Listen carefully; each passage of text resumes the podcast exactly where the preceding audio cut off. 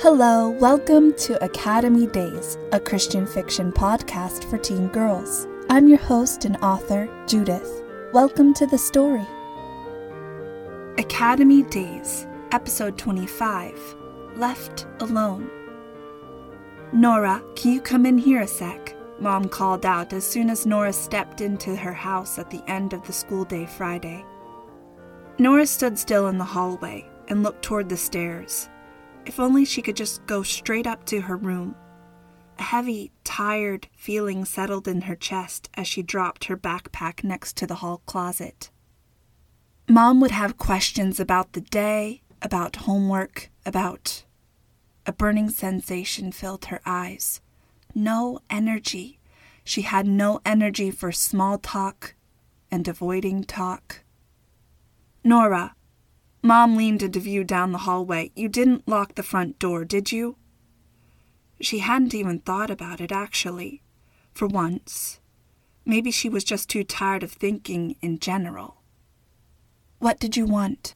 she asked. Mom motioned. Come on, sit down for a second. I'm in the middle of breakfast casserole. Breakfast casserole? For supper. In the kitchen, Nora grabbed a banana and slid down to sit against the closed doors of the pantry. What? Mom measured heavy cream and dumped it into a bowl of whipped eggs. Dad and I are going out of town tonight, right after supper. We won't be back until Sunday evening. Nora's chin came up. Are you going back to the city? Mom shook her head. Yes and no. Not to New York, Philadelphia. Your dad's been asked to speak at a place similar to the center. Nora scrambled to her feet. He's not taking a new position. Mom waved her wooden spoon, sending droplets of egg onto the counter. No, Nora. He's just filling in for a guest speaker who couldn't make it. She wiped the counter, then curled the dishcloth up in her hands. But some day, Nora, he might go back to what he used to do and it might not be to the Bronx. You've got to understand that. Nora stood still, the banana half peeled in her hand. Anyway, he'll be home in about twenty minutes, and we're going to eat a quick supper. She glanced at the clock. I know this means you'll have to fend for yourself this weekend. I got Xavier on his phone, and he's headed home too. Your dad's going to insist he stays in this weekend, so you won't be alone goody. A whole weekend of listening to Xavier's music and shows vibrating the walls. At least the public library was open all afternoon on Saturdays. Mom layered bacon into the bottom of a pie dish. So, how was school? Nora finished peeling the banana. Meh. Mom held out a crispy piece of bacon, and meh means. Nora took it and headed for the front stairs. Meh is a non emotional existence in a place you don't want to be. Nora, come on. Mom sighed. Sit down a second. I have an algebra test Monday, Nora said, and bit into the bacon. She chewed and leaned against the doorframe of the kitchen. What? Your dad and I are still worried about you, about how upset you were over not going with him when he emptied the storage unit. Mom leaned on the island counter and rolled an orange between her hands. Until then, we thought you'd adjusted to Easton. Well, other than the obsessive door locking. Nora shrugged. Adjusting and liking are two different things, Mom. What about acceptance? accepting what God directs us to do with joy. Mom put the orange back in the fruit bowl and came around the counter. I think he led us away from the center, at least for now. Some little spark in Nora's mind jumped at that for now. Did Mom think they'd go back someday? Someday soon? But they couldn't. Not with Xavier in rogue mode. The shrapnel was back there, too still roaming the streets, getting kids to courier drugs. Nora looked down at the floor. Would the center even survive? This is why she had to find a way to fight back. Maybe mom and dad would never return to the city, but she would. Someday, she'd stare the shrapnel down in court. She'd fight for the safety of her old neighborhood, and she'd see the shrapnel locked away. Can you try to accept our new life, Nora? Can you let go of of what you see as failure to succeed, as abandonment of our friends and Mom spread her hands palms up and open and let your eyes be full of light again. Nora's head jerked up. What was that supposed to mean? For some reason, Cyril, Winston, whatever the new kid called himself, popped into her mind, standing almost in the same way Mom stood now, his eyes without shadow. Nora looked towards the stairs. You want me to wear glow paint? Mom didn't answer, just slowly lowered her hands. Nora pushed thoughts of Winston away and went to the stairs. Don't think I have any, she said. By seven o'clock, her parents' car was disappearing around the corner at the end of the street. Nora pulled the blind down over the kitchen sink, blocking out the setting sun. She heard a thump from upstairs, probably Xavier, dropping a dumbbell. Nora finished loading the dishwasher and cleaning up the kitchen. She wiped off the table. Maybe she'd do her homework down here, away from the voices and music currently blaring from Xavier's speakers. Suddenly, the noise overhead stopped. Nora paused in unpacking her school bag. The dishwasher whooshed gently against the silence. Then, a series of thumps came from the stairs. Nora stepped out into the hallway. Xavier jumped down the last few stairs, a backpack slung over his shoulder. What are you doing? Nora said. Leaving.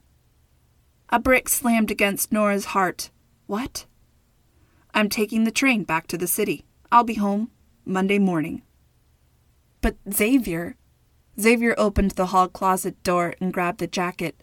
Lock the doors after I leave. I know you know how.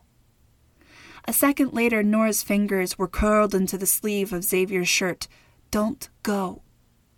Xavier looked down at her, the cold distance in his eyes changing just a little. I'll be safe. You'll be safe. I'll be back. Monday. Nora gripped the fabric harder.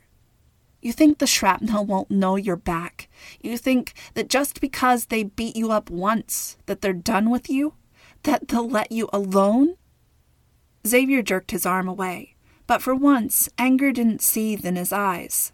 I don't know, but I can't go any longer without finding out. I I feel like something is always hanging over my head. He unzipped his backpack and pulled out an envelope.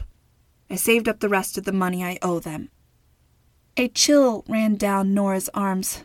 You you can't just walk into the trench and toss an envelope of money on a table and walk out again. They'll want interest for the past year and a half. They'll want payback because you left town without permission. They'll. Xavier shoved the envelope deep into the backpack and zipped it shut. I have the interest. I'm not dumb enough to go into the trench. I still have one friend left in the shrapnel, I think. He'll help me. Mail it to him then, Nora said, and found a grip on the backpack. Xavier looked down at her. I'm kind of surprised you're not saying good riddance right now. Something broke in Nora's will, and tears were suddenly streaming down her face. She let go and backed up. Xavier sighed and looked up at the ceiling a moment, then grabbed a box of tissues off the side table and shoved it towards her. I'm sorry about all this, Nora. I know you hate me. I know the shrapnel scared you. I know that's why you locked the doors. And I know, I know it's only because you found that money and gave it to them that they didn't totally destroy me. But maybe if I do this, we'll all be able to move on. He dropped the backpack between his feet and shrugged into his jacket. I'll be back. Monday and then he left. Nora stood a full minute, clutching the tissue box, shoulders shaking in an effort to stop crying. She finally found the brain power to move. She dashed into the kitchen and fumbled her phone into a call to Mom. A tinny version of You Are My Sunshine, sounded from near the microwave, and Nora discovered her mom's phone still charging on the counter. Naturally. Nora speed dialed her dad, no answer, probably because he was driving. Nora turned in a quick circle, a text message. She'd barrage her dad with text until he called her back. Xavier had to walk to the tiny Amtrak whistle stop near the Riverside Bridge. His train would go through Philadelphia on the way to New York. Dad could catch him in Philly, keep him safe. Thirty texts later, Nora let her phone clatter onto the counter. This was useless. Dad was religious about not using his phone while driving. He probably had the thing turned off and in his duffel bag, or had given it to Mom, who always slept like a log in the car. Nora slid down to sit on the floor and hugged her knees to her chest. What could she do? Call her own friends in New York, Marlowe and Liesel, and get them to intervene? And endanger them? No. She buried her face in her arms. What ifs flooded her mind along with memories. The day the shrapnel had come to the house and demanded that money Xavier owed them, Nora had only found part of the payment in Xavier's room. Apparently, while currying for the gang, Xavier had helped himself to some money not meant for him, and apparently the shrapnel kept stellar accounts. Nora shivered. They'd found Xavier that same night and beat him up. The wounds healed, turned to scars. Then the seizures had started like the one that had attacked Xavier last fall. The seizures were uncontrollable, unpredictable. The furnace kicked on, sending a rush of warm air through the vents and across the tile floor. Nora raised her head. Behind the thrum, silence lurked. Aloneness. She reached up and fumbled on the counter for her phone. No replies. She couldn't stay here like this all weekend. Something intense and dark, like a vibrating fog, already rang in her ears. She had to go somewhere. For the first time in months, she didn't want to get away from people. She needed to get to where they were. She touched Carmen's name in her speed dial. Hello? Can can you help me with math? Nora said. Hi, Nora. Sure. Isn't math what everybody wants to do on a Friday night? Can I come to your place? Yeah. My mom and I are staying at the Winters. Come on over. Bring stuff to stay the night if you want. It's already eight o'clock. Lacey wants to do facial masks and stuff later. Nora knew she was desperate when she said, Sounds good. I'll be there in ten minutes. Thank you for listening to another episode of Academy Days, and thank you to everybody who's left a kind word in the comments below. Thanks for your support. Until next time, bye.